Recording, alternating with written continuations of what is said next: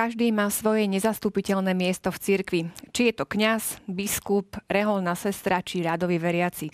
Aké je postavenie cirkevnej hierarchie?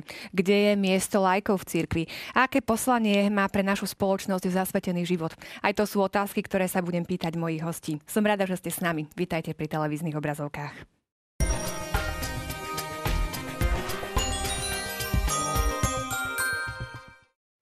Máte pocit, že cirkevná hierarchia je akoby nadradená nad ostatnými veriacimi?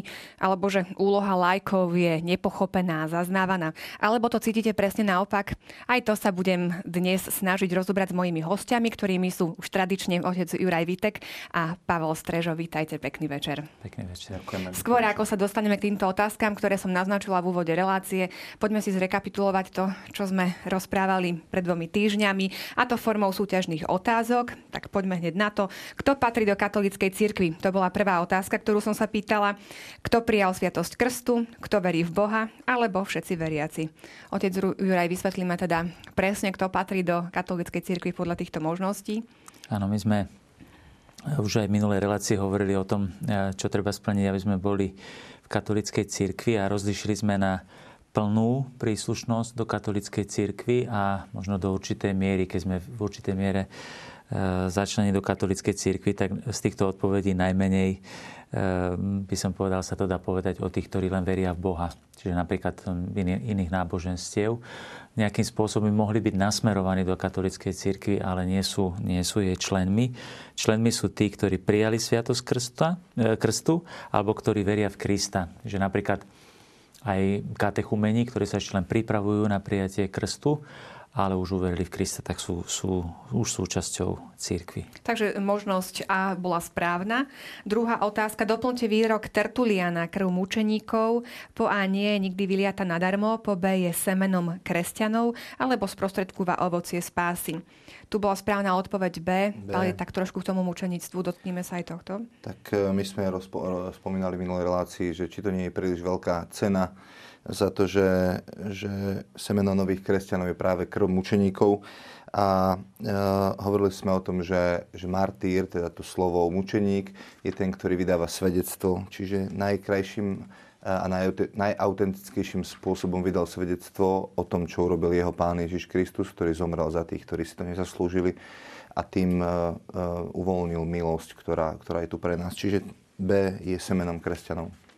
Tretia otázka. Církev je apoštolská, lebo ju založili apoštoli, jej hlavným poslaním je apoštolát, alebo odovzdáva učenie od apoštolov. Otec Juraj, čo znamená teda tá apoštolskosť církvy? Áno, oni, oni vyzerajú veľmi pravdivo všetky tie tri odpovede, ale skúsil by som teda tie, ktoré nie sú pravdivé. E, církev nezaložili apoštoli, ale založili ju Kristus, takže táto odpoveď nie je, nie je správna a preto sa apoštolskou ne, nenazýva církev. Takisto, že jej hlavným poslaním je apoštolát. Um, to tiež vyzerá byť síce celkom pravdivé, pretože bod 863 katechizmu hovorí, že celá církev je apoštolská, pretože je poslaná do celého sveta, ale ona nie je poslaná apoštolovať, ale je poslaná prinášať spásu a ohlasovať e, evanielium a to je jej apoštolátom. Takže, takže taká síce záľudná odpoveď, ale nepravdivá. No a tá C odpoveď je, že odovzdáva učenie od apoštolov, to je najpravdivejšia odpoveď na, na túto otázku. Čiže je nositeľkou toho učenia, ktoré Kristus odozdal apoštolom a chcela, aby zostalo e, prítomné v cirkvi. Toľko teda správne odpovede. E, výherca, respektíve ten, kto odpovedal správne, poslal odpovede, bol zaradený do žrebovania, toho sme vyžrebovali, je na televíznej obrazovke. Blahoželáme a ideme k našej téme, k hierarchii, lajkom a zasvetenému životu.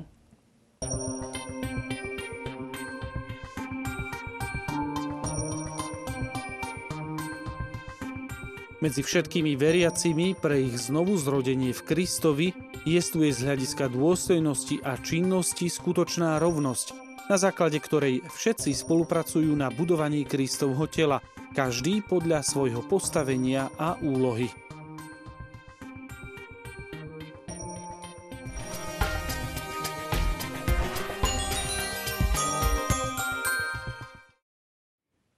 Keď sa hovorí o hierarchii, tak eh, hneď sa každému vybaví, stane nejaká postupnosť, niekto vyššie, niekto nižšie. Eh, Poďme teraz v rámci celej cirkvi, v rámci všetkých veriacich si trošku ozrejmiť, v čom sú tie rozdiely a v čom je práve tá rovnosť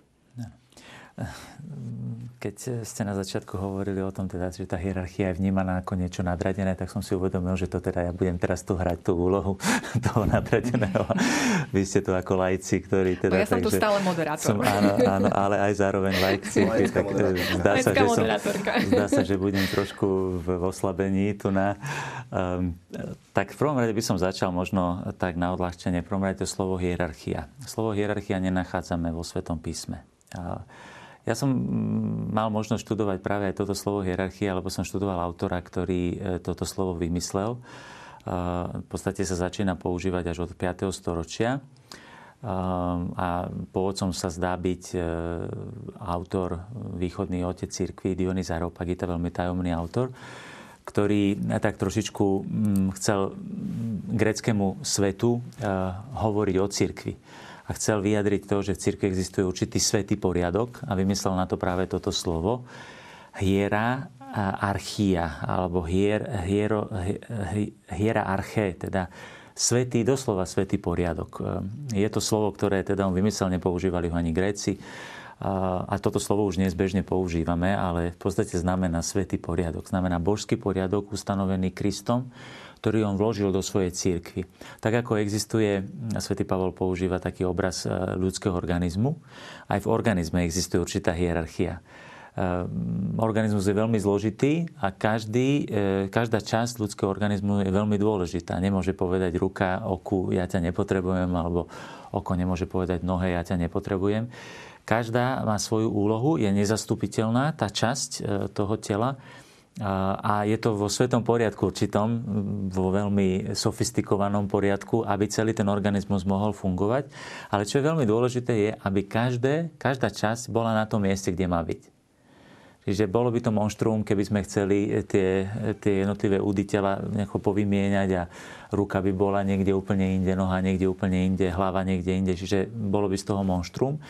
Takisto je to aj v tom nadprirodzenom eh, spoločenstve, ktoré prirovnáva svätý Pavol telu. Eh, je veľmi dôležité, aby každý mal svoju, svoju úlohu. A teda eh, v tomto zmysle existuje aj, aj v tele existuje určitá, povedzme, riadiaca funkcia.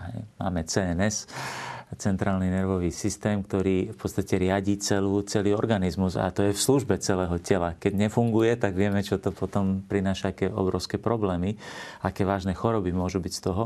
Čiže všetko má svoju nezastupiteľnú úlohu a tá nadradenosť alebo podriadenosť je vždy v službe dobra celého, celého tela a v prvom rade spásy každého jedného človeka.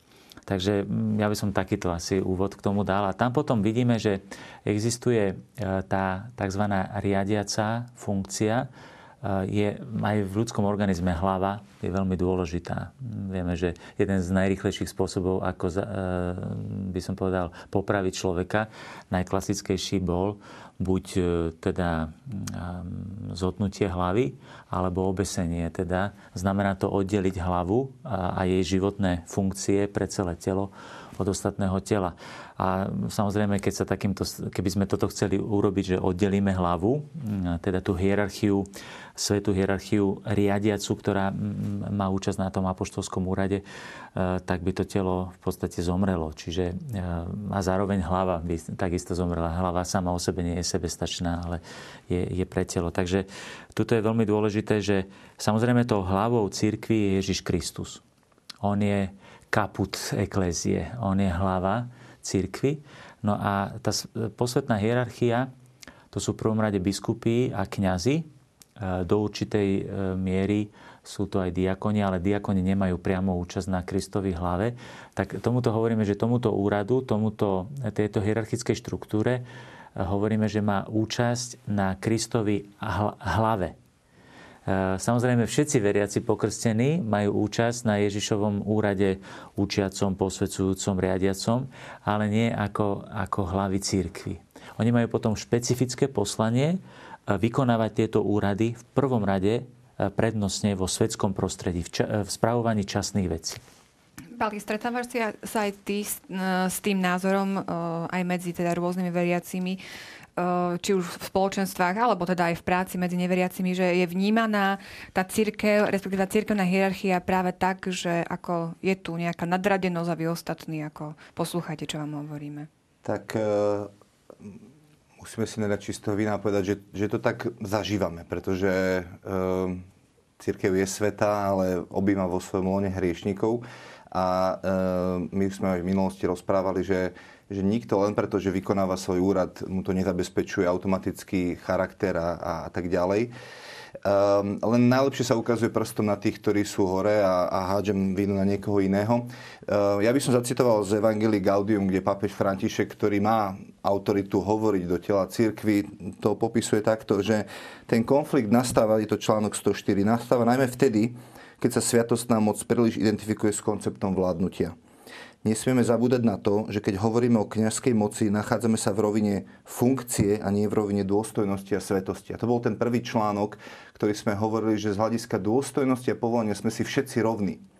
Čiže to je tak, ako keby som chcel povedať, že ktoré z mojich detí je naj, naj, najväčšie alebo naj, najviac milujem. No, no milujem ich všetky rovnako. A keďže my sme všetci Božie deti, tak tá dôstojnosť e, nášho povolania pochádza z krstu, že sme sa narodili Bohu ako jeho deti a preto otec Juraj nie je viac ako ja z hľadiska vzťahu k Bohu a, a lásky pretože Boh nás miluje úplne rovnako a, a či, e, či, keby som sa ja rozhodol byť kňazom, tak ma nebude milovať viac, ako keď som sa rozhodol byť manželom. Hej? Čiže to nie je o tom, že akú rolu zohrávam, ale to, že som jeho. A tá druhá je potom tá, tá rola, ktorú otec e, Juraj veľmi e, pekne vykreslil na, na princípe tela.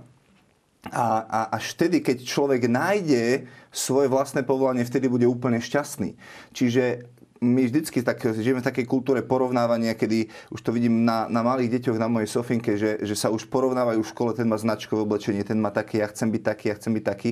Ale až vtedy, keď človek nájde svoje povolanie, tie sny, ktoré Boh vložil do jeho srdca a, a, a, a ktoré korešpondujú alebo úplne e, sú v súlade s Božími snami, vtedy sa stáva úplne šťastným takým, aký je. Čiže túto to pápež František hovorí, že je to v rovine dôstojnosti a svetosti. A služobné kňazstvo je jedným z prostriedkov, ktoré Ježiš využíva pre dobro svojho ľudu, ale veľkosť dôstojnosti vychádza z krstu, ktorý je prístupný všetkým. Čiže to sme si teraz povedali, že to vychádza z krstu. Spojenie kňaza s Kristom hlavou, a tu treba poznamenať, že práve on je hlavným zdrojom milosti, neznamená povýšenie, ktoré kňaza dvíha na vrchol všetkého. V cirkvi jednotlivé úlohy neodôvodňujú žiadnu nadradenosť jedných nad druhými. Jedna zo žien Mária je de facto ešte dôležitejšia než biskupy. Aj keď sa úloha služobného kňazstva označuje ako hierarchická, treba si dobre uvedomiť, že je zameraná na posvedcovanie údov Krista.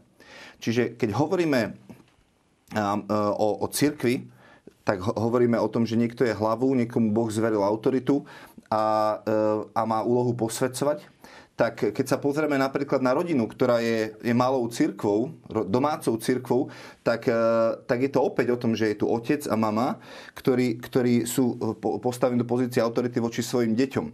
A, e, a môže to byť tak, že otec a mama kráľujú svojim deťom a sú autoritatívni a bijú ich a tak ďalej, ale to nie je Boží plán.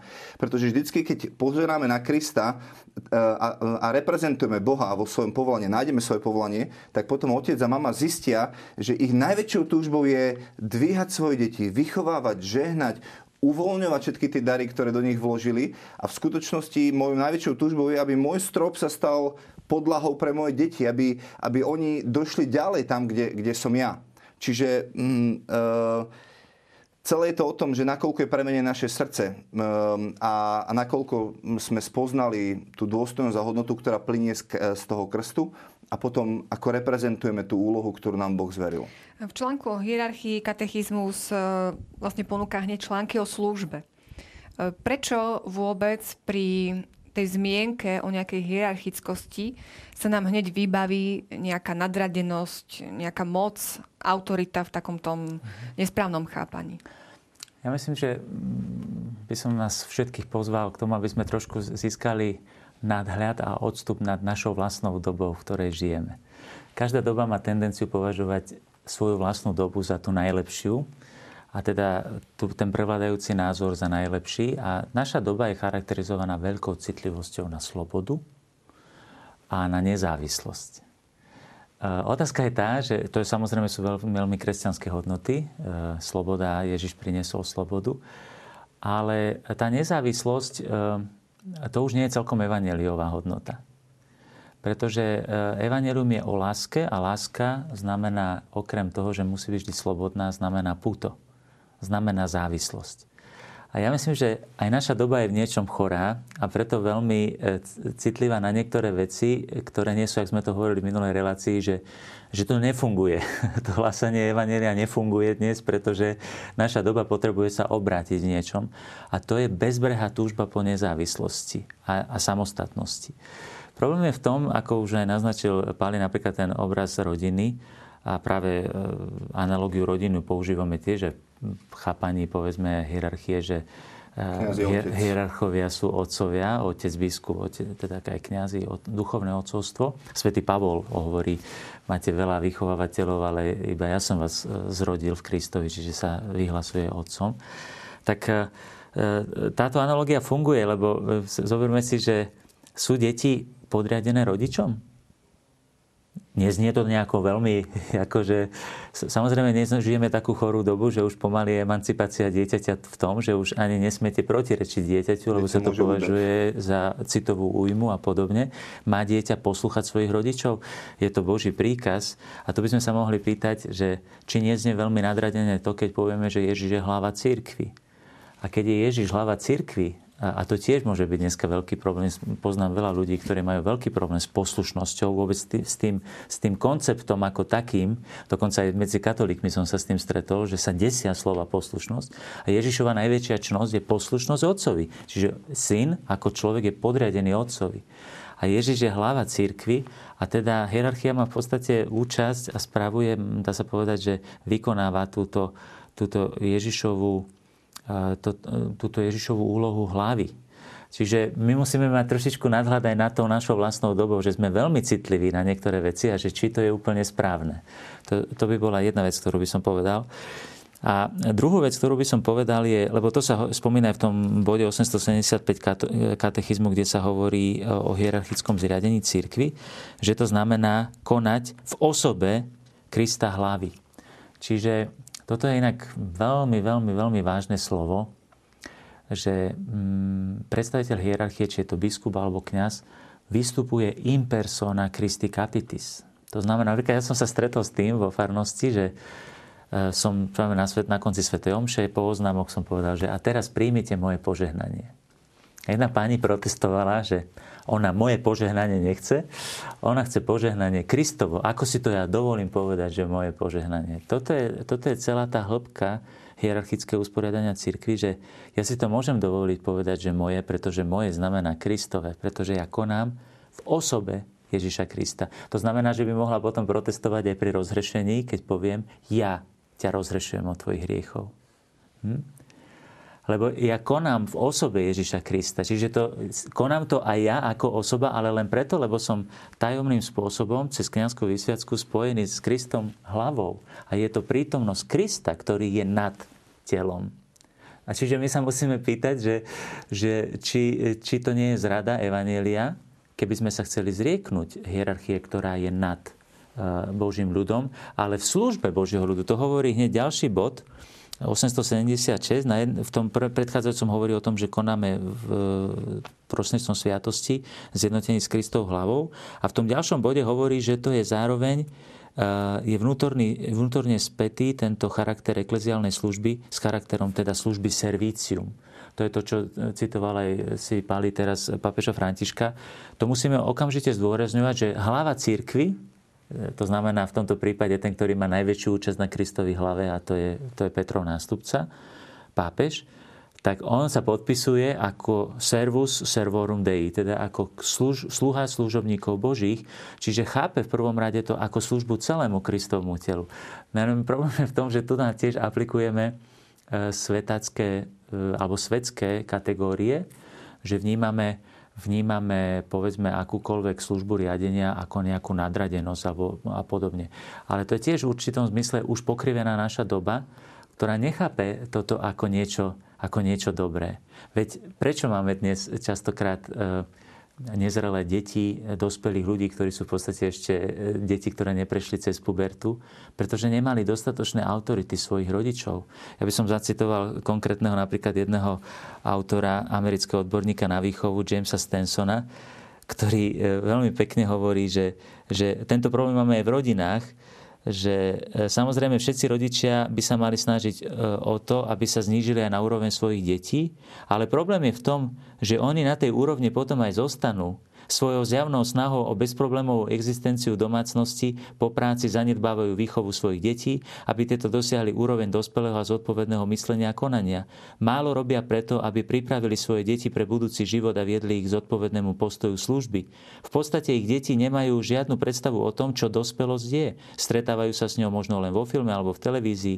Rodičia ako keby ani netušili, že tu leží pred nimi úloha, že majú konať, meniť mysle svojich detí, ich srdcia, vôľu, posilňovať ich svedomie a charakter, aby ich tak naučili žiť. Obaja rodičia ochotne podľahnú požiadavkám a pocitom dieťaťa, aj keď si myslia, že je to nesprávne. V rodinnom živote veľmi často dovolia to, s čím in, ináč nesúhlasia. Dovolia, aby pro, prosíkania a naliehanie dieťaťa zvíťazilo nad ich pochybnosťami, nechajú sa učičíkať úsmevom dieťaťa a tak ďalej, že dieťa je skoro ako nejaký starší kamarát. Čiže aj v rodinách toto zažívame, že, lebo aj v rodine je hierarchia. Rodič má svoju úlohu, ale to, je, to nie je, že aby ukázal moc svojmu dieťaťu, ale aby, ho pomá, aby mu pomáhal no, rásť, rásť, áno, aby mohol vyrásť. Slovo autoritas po latinsky, autorita, je od slova augeo, čo znamená rásť. Čiže tá je v službe rastu, a to je vlastne hneď na začiatku tejto kapitoly, že hierarchia je ustanovená pre budovanie Kristovho tela, Božieho ľudu.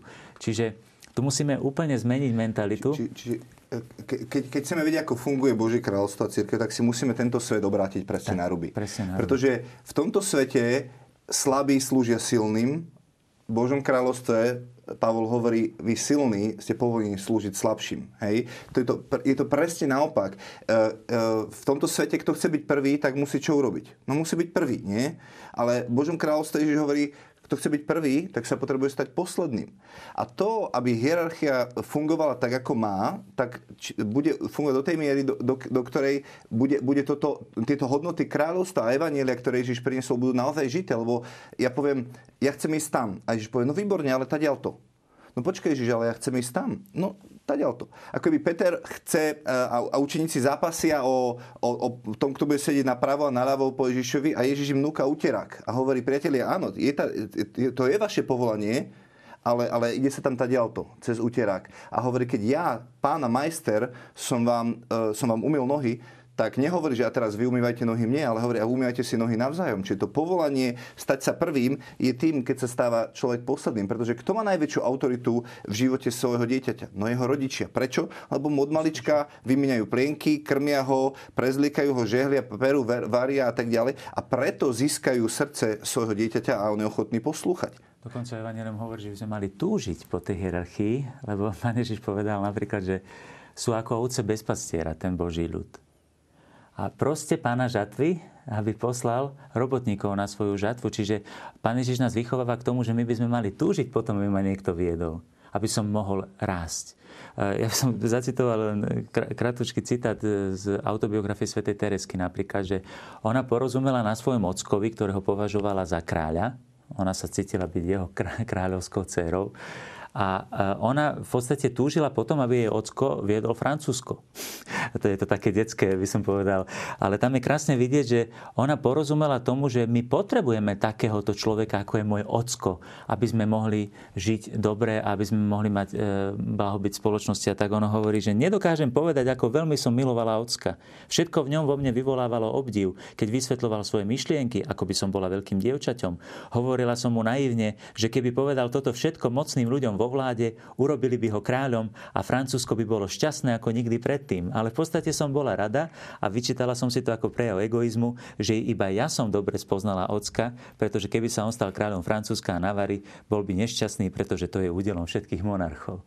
Hej, čiže e, ona toto krásne porozumela, keď opisuje napríklad, ako išla do Karmelu, tak e, opisuje to, mala 15 rokov a urobila celoživotné rozhodnutie vstúpiť do jednej z najprísnejších reholí a ona hovorí, Išla som opretá o rameno svojho ocka. Čiže e, ona porozumela, že keby nemala ocka ako pevnú ochranu a, a zázemia a záštitu, tak by nikdy nemohla tak vyrásť. A myslím si, že toto je naj, najkrajší obraz toho, akú úlohu má hierarchia v cirkvi. Ten koncept odcovstva je, je kľúčový v tom celom pochopení autority a, a, a hierarchie cirkvi. Lebo viete, keď, keď je otec a, má, a, a má pristupuje e, k ľuďom, ktorým boli zverení ako ku svojim deťom, tak ja keď ma budú moje deti prerastať, tak ich nebudem stlačať nadol a, a, a budem si hovoriť, že nie, nechcem. Práve to, ja kladiem svoj život, aby oni mohli vyrásť. to, keď budem e, z pozície manažera alebo vedúceho firmy a niekto mi bude šliapať na prsty, no tak ho budem prirodzene potlačať, lebo si chcem udržať svoju pozíciu. Hej, takto to funguje v tomto svete. Jednoducho, keď mi niekto šľape na, na pety, tak buď sa ho zbavím, alebo ho stlačím a tak ďalej. A my, my toho vidíme to, to, to, je vlastne, to není len od, od Ježiša, tento princíp vidíme už aj v, starom, v starej zmluve. Vidíme Saula a Dávida, kde, kde Saul sa krkolomne snaží si udržať pozíciu kráľa a David vyhrá e, ten boj, ktorý Saul není ochotný bojovať proti Goliášovi. David ho vyhrá a ľudia začnú spievať Saul porazil tisíce, David 10 tisíce. A v Saulovi je, je ten boj, že, že zrazu je tu niekto, kto má prerastá, kto je požehnanejší, kto je úspešnejší a, a, a bojuje s tým. Hej? Čiže kľúčová je vec srdca a deti vedia, že, že, nechcú, pre, že nechcú ponížiť svojich rodičov. Ak, akýkoľvek bol môj otec, um, či už dobrý alebo zlý, mojou túžbou bolo vždycky sa mu podriadovať, pretože bol môj otec, lebo mi dal život, vždycky som ho ctil a miloval a ak som po niečom túžil, tak je to, aby ma otec potlapkal po plece a povedal, synak, som taký hrdý na teba, ty raz budeš ešte lepší otec ako ja. A nie to, že by mi povedal, syn môj, m, m, tu, tu ťa potrebujeme stlačiť, lebo si príliš aktívny a neviem čo všetko. A preto aj e, tá pozícia lajkov, nás je voči kňazom v tomto istom duchu, že, že, že my, my, my chceme si ctiť a milovať kňazov vždycky a, a, a povyšovať ich, lebo, lebo u, u, si, si uvedomujeme, že, že, že Božie povolania a dary sú neodvolateľné, že to Boh ich povolal. To som si ja nevybral. To Boh si vybral uh, otca Juraja a nie ja. Je to jeho poriadok. Ale to asi by som ešte, ešte jednu vec by som chcel veľmi zdôrazniť, že je pravda, že otcovia rodín a matky rodín e, nie sú na výške svojho poslania a nezvládajú to. Je pravda, že kňazi a biskupy sú často není na výške svojho povolania a poslania a nezvládajú to.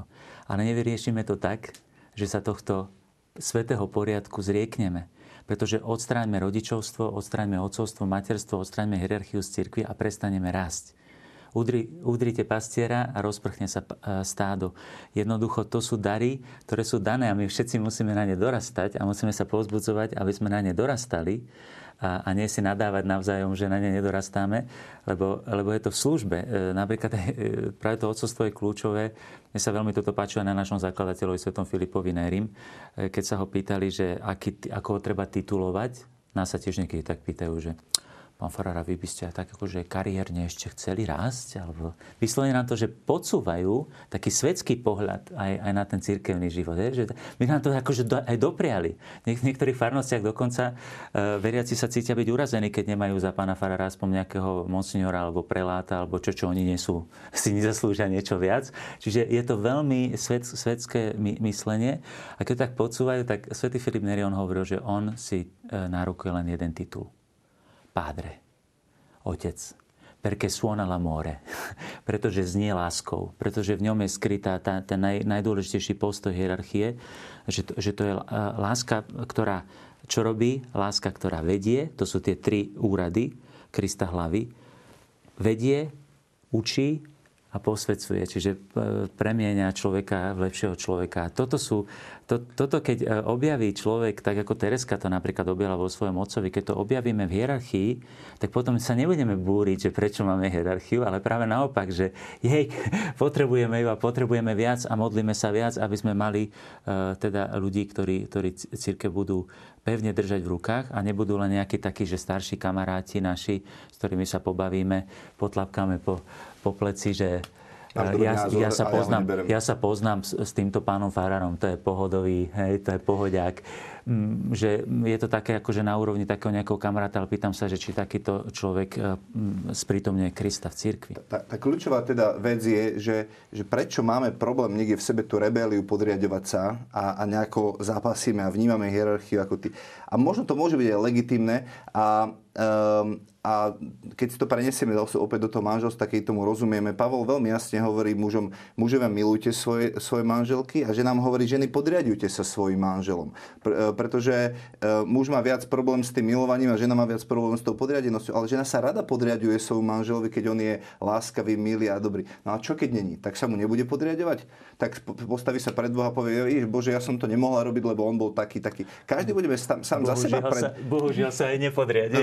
Bude, budeme každý sám za seba pred, stať pred Bohom a e, to znamená, že keď mám v sebe nejaký ten vzdor, rebeliu, tak potrebujem jednať so svojím srdcom v prvom rade a prísť pred Boha a povedať, Bože, prečo, kde, prečo ja takto podráždene reagujem na svojho kniaza a prečo je toto vo mne, nech Boh môže s tým jednať. A druhá vec je potom to, že, že e, viete, ja som raz bol v jednom spoločenstve, kde bol mm, e, vedúci a my sme pod tým vedúcim fungovali, on nám neustále dával úlohy, robili sme, sme sa cítili ako roboty. A tak som išiel za jedným duchovným človekom, ktorý mal nejakým vplyv a autoritu v živote toho môjho vedúceho. A som mu tak sťažoval sa a hovoril som mu, že, že čo všetko také ťažké prežívam. A on povedal, že, že a chceš to zmeniť? Ja som povedal, že jasné. A on povedal, dobre, tak sa mu podriaduj ako syn že nebuď sluha, ty zmeni svoj postoj a začni sa mu podriadovať ako syn a tým vzbudíš v ňom to odcovstvo že, že, že on pravdepodobne nezažil uh, spra- uh, tiež, že, že mal nad sebou nejakého dobrého otca, tak ti to nevie dávať, ako, ako, ako ten líder a správa sa nejaký manažerský a neviem čo, ale ty sa mu podriaduje ako syn a uvidíš, že to v ňom vzbudíš, pretože láska prirodzene, keď ju zasievame, tak ju potom zožneme. Môj otec e, má v živote, nepamätám, že by, že by boli situácie, keby len tak prišiel ku mne a objal ma a povedal mi, mám ťa rád. Ale my sme sa s bratom dohodli, že ho to naučíme tak vždy, keď sme išli na intrak v nedelu, eh, na vysokej škole sme boli, tak sme ho objali a povedali sme, mám ťa rád. A keď sme sa vracali v piatok z intraku, tak sme ho objali a povedal som, mám ťa rád. To mám ťa rád sa niekedy tak skockatilo v krku, že mám ťa rád.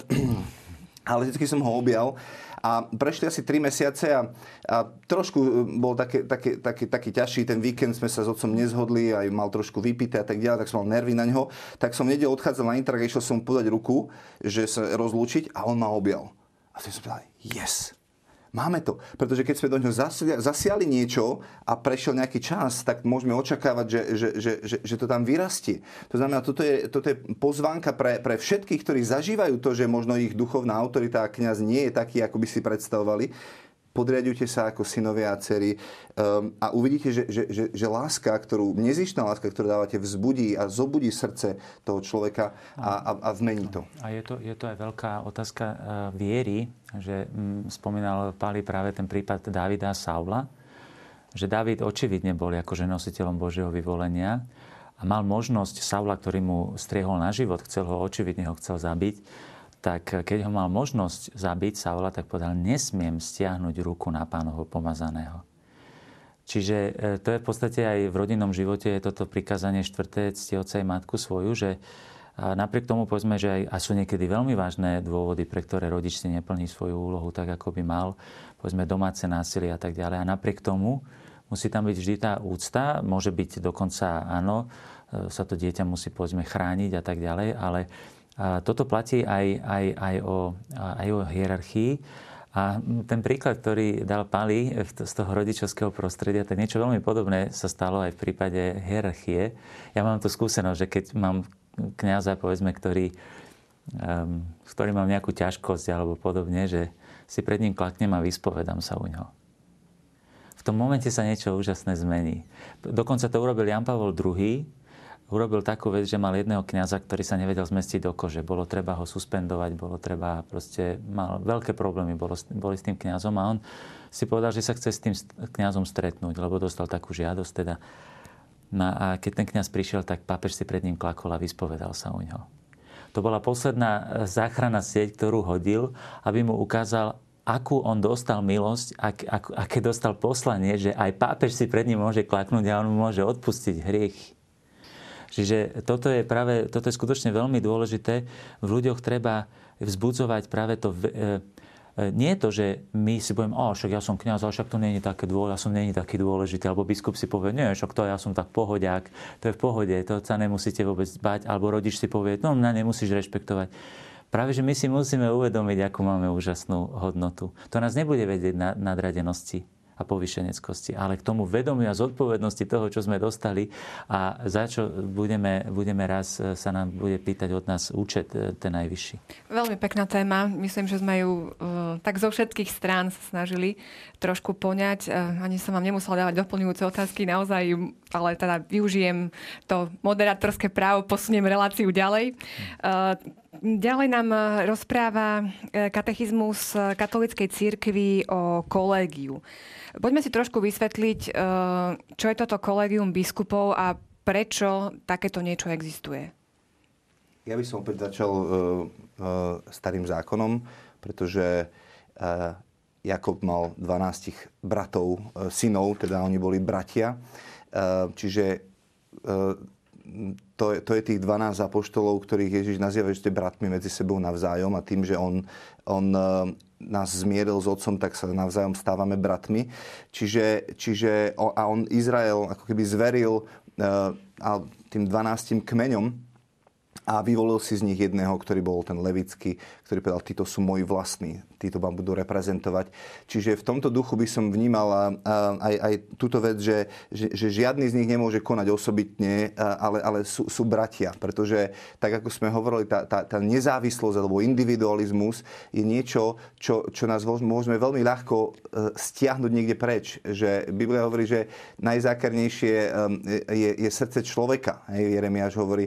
A dokonca svetý muž ako David, ktorého sme teraz spomínali, si dokázal ospravedlniť hriech vo svojom živote Čiže my potrebujeme bratov a sestry na to, aby sme mohli žiť vo svetle, aby sme mohli žiť to bratské spoločenstvo. Um, a, a do, do tohto je zasadené vlastne celá, celá tá, tá, tá vec kolegia biskup, biskupov, a, a, a, ktorí sú bratia vo viere. Áno, tu nás zase e, vidíme úplnú zmenu paradigmy spoločnosti a myslenia. Kedy si sme sa učili rozprávky o o, o, o prútoch svetopulkových a podobne, ktoré nám hovorili o tom, že v jednote je práve sila, že ten, tých viac prútov spolu nemôžeme zlomiť a podobne. Dnes hrdinovia sú v prvom rade e, Superman, ktorý jeden jedinec, ktorý zachráni celý svet, výnimočnosť, človek, ktorý má výnimočné schopnosti, charizmatický človek. Čiže vnímame e, potrebu e, niekoho, kto je úplne výnimočný. Eh, my, eh, eh, mentalita Evanielia, mentalita Svetopísma je taká, že Ježiš si vyvolil 12, čiže potom vyvolil 50, vyše 50, 72. Pardon, 72. Čiže Ježiš od začiatku vníma spoločenstvo, komunio ako, ako, ako to miesto, kde má byť človek spasený. Žiaden individualizmus. Na druhej strane samotný katechizmus hovorí o tom, že že hneď po kolegialite hovorí, eh, že je potrebné eh, aj to bolo ešte vlastne v tých predchádzajúcich bodoch, že, že je to aj osobné povolanie. To je, čo som hovoril, že, že, že každý je poslaný pod za mnou. Každého apoštola os, osobitne, osobne, čiže nie, nie kolektívne. To je zase druhý extrém. E, dneska žijeme individualizmus, v komunizme sme žili kolektivizmus. Napríklad niekedy používajú ľudia tento výraz kolektív aj v cirkevnej hier, v cirkevnom slovníku. Ja sa na tom vždycky tak usmejem, že vítajte v našom cirkevnom kolektíve. tak mne to prípada tie staré časy. To bolo číslo. Kolektív to je e, zhromaždenie proste čísiel, ktoré sú není dôležité. Dôležitý je celok, hovoril Hegel. Mhm. A z toho, z toho je celé, všetky tieto totality existujú. Nie, v tomto zmysle niektorí napríklad vnímajú, že církev je stádo, áno, a stádo vede vúl. Hej, tak to tak akože vyslovene berú tak pejoratívne, že čo my sme nejaké stádo, my sme, ako človek je dôležitý každý jeden. Áno, v cirkvi sa zachováva v pojme spoločenstva sa zachováva to, že každý je dôležitý, ale dôležitý sme a pravú dôležitosť nadobúdame vtedy, keď vnímame celok. A toto platí aj pri hierarchii a pri vedení cirkvi. Že je samozrejme, každý jeden je dôležitý. V Evangeliu napríklad sa nespomína, že Ježiš si potom vybral nejakých 12 e, mužov. Sa vymenováva každé jedno meno. Aj, aj my v, v kanóne Sv. Omše spomíname nášho pápeža Františka, nášho biskupa, povieme meno toho biskupa na, na území. To, to je niekto len taká akože nejaký úrad, úradník, ale to je človek, ktorý je povolaný, poslaný Bohom a je to konkrétny človek, ktorý má svoje meno a priezvisko a svoju minulosť. A tuto je veľmi dôležité potom vnímať tú kolegialitu tak, že my sme stále súčasťou niečoho väčšieho. To zase v dnešnej dobe sebestrednosti a narcizmu máme veľký problém. Napríklad ľudia hľadajú osobnosti. Aj v cirkvi povedia, a čo keď biskup povie, ale tento kňaz to je osobnosť, lebo ten má charizmu, ten sa venuje chudobným, ten sa venuje tomu, ten sa venuje tomu, to je novinár. To je... Čiže berieme ako nejaké výnimočné kvality, ale každý biskup napríklad si musí uvedomiť, že on je, on je členom zboru biskupov, kolegia musí byť v súlade s nimi a v súlade s hlavou, ktorá je princíp celej jednoty cirkvi a to je pápež. Ale aj kňaz, ktorý je vo farnosti, on si musí uvedomiť, že je súčasťou dekanátu, a, a že je súčasťou presbytéria diecézy a že je jeden z mnohých, ktorý je poslaný a má svoje miesto aj v diecéze. Toto je mentalita, podľa mňa, a to odporúčame našim divákom sa nad tým tak hlbšie zamyslieť, že ako veľmi naša súčasná svetská mentalita je v rozpore s touto mentalitou Evanielia, kde sme súčasťou niečoho väčšieho, ako sme povedali ten úvodný e, obraz toho, organizmu živého, že som súčasťou živého organizmu. E, ja nie som celý živý organizmus. Ja som, ja som jeho súčasťou. A dôležité je, aby každý našiel svoje práve miesto. A tu by som sa ešte, mm, ešte predsa len e, zastavil pri jednom slovičku, ktoré sa často používa, to je arogancia. Hej, že nám kňazom sa často vyčíta, že sme arogantní a podobne. Isté niekedy je možné, že sa povyšenecky aj, aj správame, je to nesprávne. Ale ja by som chcel poukázať na taký širší, širší kontext tej arogancie, že Eh, slovo arogancia je z latinčiny adrogans. Eh, to bol človek, ktorý sa snažil eh, nárokovať si úrad a miesto, ktoré mu nepatrilo. Čiže arogantný je ten, ktorý sa pasuje do pozície niekoho, čo mu nepatrí. Dnes vyhlásia sa arogantného kňaza, ktorý sa pasuje do úlohy kňaza. To, že sa niekedy like pasuje do úlohy kňaza, to je skutočná arogancia. Ale to nie je, že my pohrdáme... Kňa... E, pápež František napríklad o tom často hovorí, že snažíme sa klerikalizovať lajkov a vyčítať to aj nám kňazom. Máme nejakého šikovného lajka a okamžite ho chceme urobiť aspoň diakonom alebo niečím. Prečo? Pretože v cirkvi je nesprávna mentalita, že dôležitý budem v cirkvi len vtedy, keď budem mať kňaz. Čo je veľmi nesprávne, lebo kňaz má svoju úlohu má úlohu pásť a viesť a posvedcovať a učiť církev. Like má úlohu, ktorú nikdy kňaz za ňo neurobí a to je spravovať časné veci podľa Božieho poriadku. Keď sa, keď sa like pasuje do, do, do učiteľa, pastiera a podobne, tak to je arogancia, lebo sa vtedy stavia do úlohy, ktorá mu nebola daná. Ale samozrejme, tu je strašne dôležité, koľkokrát sa zase ale stáva, že my, kňazi povedzme, alebo biskupy, sa snažíme byť zaujímaví, lebo svet hľadá niečo zaujímavé, tak viete, tak keď majú niekde nejakého kňaza, tak mu nenapíšu, že, že toto je ten, ten sa volá kňaz, ale mu napíšu sociológ, teológ, filozof, novinár, hudobník. Proste čokoľvek svetské, len nie je to, čo je, čím, čím on v skutočnosti je. Však isté, my kniazy sme e, častokrát e, aj profesionálne v iných veciach, aj svetských, lebo predtým, než sme sa stali kniazmi, sme čo si robili. Ale toto je strašne dôležité, že aby každý robil to, čo má. A, a, a to je taký trošičku problém našej nespokojnosti a také určitej závisti, že, že um, sa snažíme pasovať do vecí, ktoré nám nie sú vlastné. Čiže je to aj určitý problém typicky pre našu dobu, nedostatok identity. Keď už sme pri tých lajkoch, tak skúsme otvoriť túto tému. Um, čo to vlastne znamená ten like? Keď sa pozrieme do nejakých jazykovedných slovníkov, tak pomenovanie like znamená nejaký amatér, neodborník.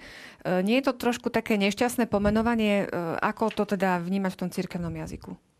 Veľmi vám ďakujem za túto otázku, lebo toto je typický príklad toho, ako svetský jazyk, e, ako svetsky chápeme cirkevný jazyk, že musíme ten cirkevný jazyk stále vysvetľovať. To sme čítali na začiatku katechizmu, že matka cirkev učí rozprávať svoje deti, tak ako mama v rodine. Lebo like v cirkvi neznamená neodborník, tak ako to znamená v tom svetskom žargóne. Slovo laik je odvodené od greckého laos. A laos po grecky znamená ľud. To znamená, že laik je člen kráľovského Božieho ľudu. To je najvyššia hodnosť, akú môžeme mať. Laik neznamená neodborník. Laik znamená ten, ktorý je začlenený, posvetený Kristovou krvou, posvetený Kristovou milosťou, ktorý rozumie Božím veciam. To nie je neodborník každý laik cirkvi je povolaný byť odborníkom Božích veciach, aby rozum, odborníkom v tom zmysle, že, že rozumieme Božím veciam, v tom zmysle, ako keď povie, povie pán Ježiš Petrovi, nemáš zmysel pre veci Božie, ale len pre ľudské. Laik má mať zmysel pre Božie veci, má im, má im rozumieť v tom zmysle, že má pre ne cit, lebo a ten cit nadobúda prostredníctvom viery. Laik je členom Božieho ľudu a v tomto zmysle som lajkom aj ja. A ja som lajkom, hoci som kňaz, alebo som bol pokrstený. Ja som bol najprv, každý hierarcha je najprv lajkom, pretože je najprv pokrstený, najprv začlený do Božieho ľudu. A potom z tohto Božieho ľudu sú niektorí vybraní pre dobro a budovanie celého tela, aby boli pozdvihnutí na to, čo nazývame zase klérus. A to by bolo tiež zaujímavé sledovať, že z čoho je odvodené to slovo klérus. Čiže sú klerici a lajci.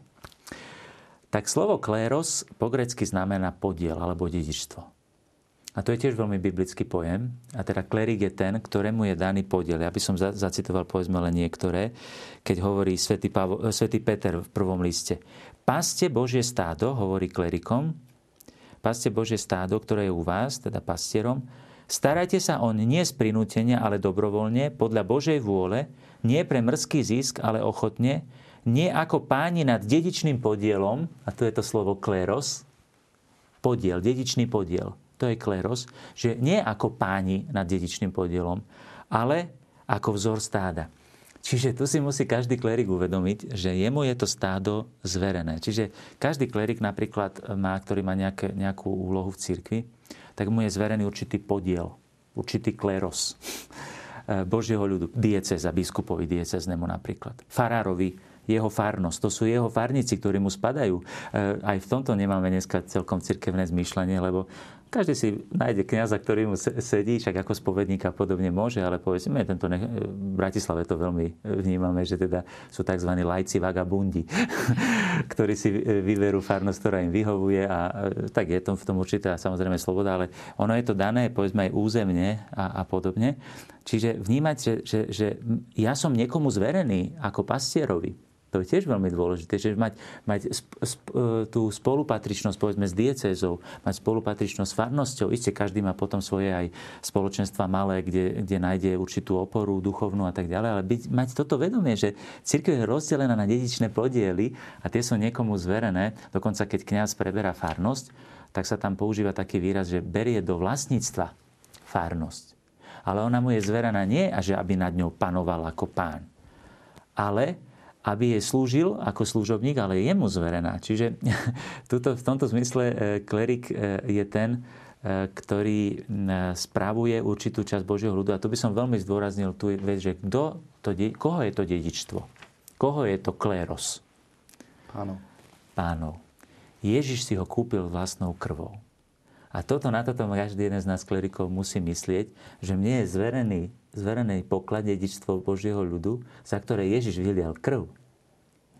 A ja musím, viete, to je obrovská zodpovednosť. Keď sa ma niektorí pýtajú, že či chcem väčšiu kariéru, tak im poviem, že viete čo, ja by som chcel menšiu, než mám teraz. Lebo byť farárom, to je taká zodpovednosť, že sa hovorí, že ani jeden farár nebude v nebi.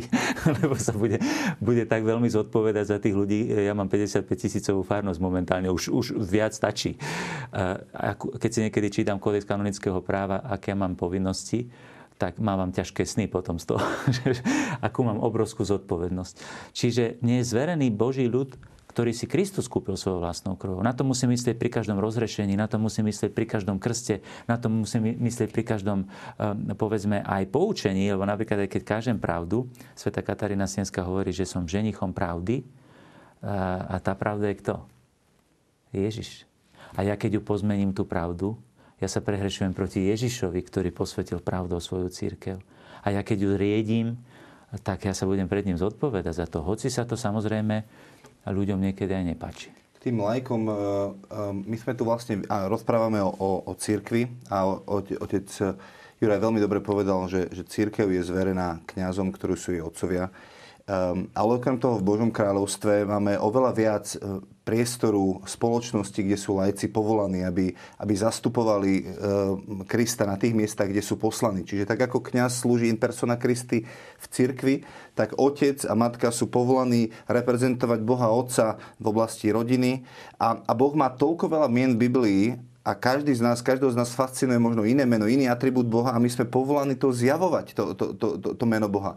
To znamená, že lekár je povolaný zjaviť Boha, ktorý má meno v starej zmluve Jahve Rafa, či Boh, ktorý uzdravuje, ale v novej zmluve Ježiš sám hovorí, ja som lekár.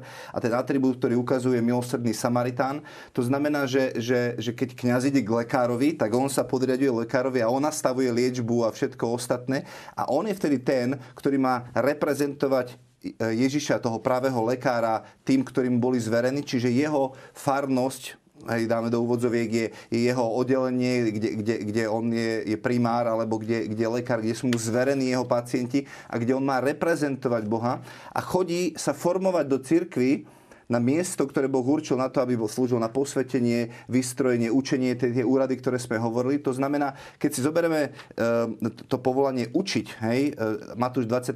kapitola, tam je napísané, že choďte a učeníkujte mi národy. Tam my ne, nepre, neprekladáme to takýmto spôsobom, ale tá koncepcia je, je zo starej zmluvy, kde Boh učeníkoval svoj národ, vychovával ho, formoval a v Deutonomiu v 5. kapitole hovorí, že, že ak budete naozaj zachovať toto, čo vám tu hovorím, tak iné národy sa budú chodiť pozerať na vás a budú hovoriť, čo toto je za národ, že, že, že takýto požehnaný je, toľko veľa je tu dobrého, ak, aké to zákony máte. To znamená, že Izrael e, e, nemal, v centre je samozrejme liturgia a, a, a obrady a tak ďalej, ale, ale oni mali synagógy po, po dedinách a učili ľud, ako majú žiť, ako majú obrábať pôdu, ako sa má hygienu a, a, a v každej oblasti života boli trénovaní na to, aby naplnili svoje poslanie. To znamená učeníkovať, to znamená, že my chodíme do, do cirkvy, kde dostávame formáciu na to, ako mám byť ja dobrý ekonóm, ako mám byť ja dobrý učiteľ, aké biblické princípy a zásady mám aplikovať vo svojom živote na to, aby som dobre reprezentoval Boha v danej oblasti, ktorú mi Boh zveril a premienial, tak ako ten 898 je nádherný bod, že lajci sa na základe vlastného povolania majú hľadať Božie kráľovstvo tak, že sa starajú o časné veci a uspradovajú ich podľa Boha. To znamená, ja som povolaný prinášať Božie kráľovstvo tam, kde ma Boh postavil. Ak som učiteľ, tak mám, mám, mám byť iný učiteľ, ako je nejaký neveriaci učiteľ a všetci žiaci majú hovoriť, čo je iné na tomto učiteľovi, že u neho sa môžem nadýchnuť, že u neho rastiem, že u neho mám zrazu hodnotu, že sa inakom nespráva. Tá kríza učiteľstva nie je o vyšších platoch, ktoré potrebujeme riešiť v spoločnosti. To je o úplne niečom inom. Môj brat je učiteľ, dostal sa mu na gymnáziu, prišiel z iného gymnázia chlapec, ktorý robil reparát z matiky, prepadal, tak ho vyhradili z tej školy, dali ho do druhej školy. On ho dostal ako druháka. Teraz on si ho všimol, videl, že je zakriknutý, ubitý, raz prišiel, že, že čaká vás otec na vrátnici. A on povedal, ja nemám oca. Hej? Čiže videl, že tam je problém, začal sa mu venovať, dal mu prvú jednotku, lebo dobre počítal matiku. On hovorí, ja som dostal jednotku? No jasné, máš talent, poď. Pouzbudzoval ho, dvíhal ho do štvrtáku maturoval sa mu na jednotku z, z, z matematiky. Ten, čo robil v druháku reparát, prihlásil sa na Matfis do Bratislavy. V prváku doučoval e, piatakov na štátnice. V tretiaku mu povedali, keď skončil bakalára, my vám nemáme viac čo ponúknuť. Choďte na Karlovú univerzitu študovať, lebo my viac pre vás nemáme. Teraz študuje na Karlovej univerzite a bude štátnicovať. A chodí za môjim bratom ako za otcom, lebo to je človek, ktorý v, ňom, v neho veril, ktorý ho dvíhal. A on sa, môj brat sa pýta, tvoja matikárka vie, že, že si prepadol a a že, že teraz študuješ na Karlovej univerzite matematiku, že ja, jej to ani nehovorím. A, a to ide o to, že, že, že, že on reprezentuje Krista ako učiteľ, a toho chlapca, ktorý mohol mať zbabraný život a mohol sa túlať celý život niekde inde, on ho tam našiel, dvihol, postavil, uvoľnil v ňom potenciál a ten chlapec môže byť teraz šťastný. A toto otec Juraj nemôže urobiť, lebo on není matematik e, a učí, e, e, čiže každý ten človek Božie kráľovstvo môže rozširovať v sfére vplyvu, ktorá mu je zverená. Čiže keď to možno tak zhrniem, nejaké nedorozumenie alebo nejaké nesprávne interpretácie vyplývajú teda jednak z nejakého terminologického chaosu a nepresnosti, ale aj z toho, že si nevieme uvedomiť, že kde je to naše poslanie, to miesto, kde máme naplno prejavovať to, prečo to sme povolaní. Že, že tvárime sa, ako keby byť kňazom bolo to najdôležitejšie na celom svete a preto sa všetci snažia, každý chce byť dôležitý a nájsť svoje miesto, ale my potrebujeme ukázať, že tvoje miesto je tam, kde teba Boh poslal a, a ty tam jednoducho ja buď. Som, ja by som zacitoval konkrétny text pápeža Františka, ktorý sa mi strašne páči a ktorý o tomto hovorí, že e, v cirkvi nie je veľkého ani malého. Každý má svoju úlohu. Nikto sa nesmie cítiť byť malým ani príliš veľkým. Všetci sme mali pred Bohom v kresťanskej pokore, ale všetci máme svoje úlohy. Že to nepo, nepo, nepodceňuje. V Všetci. Kto je dôležitejší v cirkvi? Pápež alebo tá starenka, ktorá sa každý deň modlí rúženec za cirkev? Nech povie Boh. Ja to nemôžem povedať. Ale každý má dôležitosť tejto harmónii, pretože cirkev je harmóniou v rozličnosti. Ale e, tú harmóniu ne, my sme napríklad, čo našu kultúru e, veľmi formovalo, boli, boli heslá francúzskej revolúcie rovnosť, bratstvo a sloboda. Len z rovnosti sa urobila rovnakosť.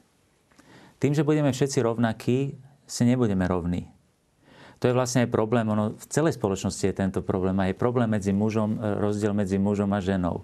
Chceme podriadenosť a nadriadenosť e, nejakým spôsobom úplne zrušiť, ale preto chceme zrušiť v podstate aj rozličnosť muža a ženy. A myslíme si, že nadobudneme e, rovnosť medzi mužom a ženou tým, že budú rovnakí. A toto isté je problém aj, aj, aj v cirkvi. A ja by som sa potom vrátil na, na záver teda k tomu najdôležitejšiemu momentu, že um, my v našom demokratickom zmýšľaní musíme vnímať to, že hierarchia nadobúda zmysel len od Krista. A katechizmus hovorí, že nik nemôže udeliť milosť sebe samému.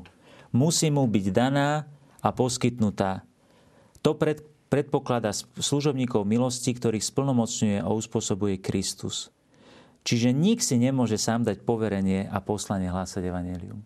Že napríklad aj lajci, ešte by som doplnil to, čo hovoril Pali veľmi dobre, že lajci majú... krátko, áno, v krátko, že majú poslanie v, e, vo svetskom prostredí, úplne podpisom, lebo toto hovorí druhý Vatikánsky koncil. Hlavne časné veci majú správovať. Čiže majú vnášať evanelium a jeho poriadok do, do správy svet, svetských vecí, politiky, školstva, zdravotníctva a tak ďalej. Ale oni majú možnosť, ešte hovorí, hovorí učenie cirkvi, aj byť prizvaní k riadeniu cirkvi, ale len tým, ktorým je to dané, teda apoštolským úradom. A to, aby napomáhali pri riadení cirkvi a správovaní dobra cirkvi prostredníctvom svojej profesionality. Čiže napríklad máme vo farnostiach máme, máme ekonomickú radu. Tak ja neviem o ekonomii skoro nič. A, a som rád, keď mám vo farnosti ľudí, ktorí mi svojou profesionalitou pomôžu, povedzme, spravovať dobro cirkvi v tej farnosti alebo v dieceze. A potom aj týchto možností je veľmi veľa. Aj ako rodičia môžu obrovským spôsobom e, mať úlohu povedzme, vychovávať aj, aj deti pre Božie kráľovstvo, takisto katechéti, krstní rodičia e, a tak ďalej, a tak ďalej. Čiže môžu byť prizvaní, ale len keď sú prizvaní e, tými biskupmi čiže, alebo kňazmi. Čiže nemôžu si túto, tento úrad nárokovať sami. Čas nám vypršal opäť veľmi rýchlo. Na budúce budeme pokračovať. Nestihli sme ešte ďalšiu tému, ktorú sme mali na dnes pripravenú, ale o nič televízii diváci neprídu, pretože, ako som spomínala, na budúce pokračujeme. Ja vám pre dnešok ďakujem, ďakujem. a tu sú súťažné otázky. Prvá otázka. Čoho sa týka pápežová neomilnosť? Po A. Vyhlasovania pravd viery, po B. predpovedania budúceho cirkevného diania, po C. všetkých rozhodnutí pápeža ako hlavy cirkvy. Druhá otázka. Kto je laik v cirkevnom ponímaní? Po A. Amatérsky spolupracovník kňaza, alebo každý veriaci, okrem príslušníkov posvetného stavu, alebo každý, kto sa riadi evanieliovými radami.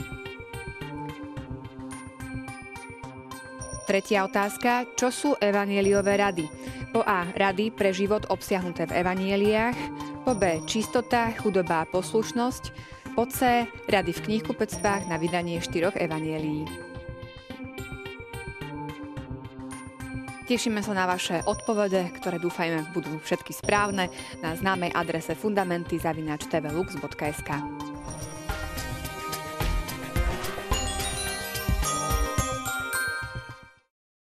O dva týždne dokončíme dnešnú tému, bude nás čakať e, oblasť zasveteného života. No a prejdeme ďalej v pravdách viery, ktoré vyznávame v kréde, a to v spoločenstvo svetých. Teším sa na vás aj na budúce. Dovidenia.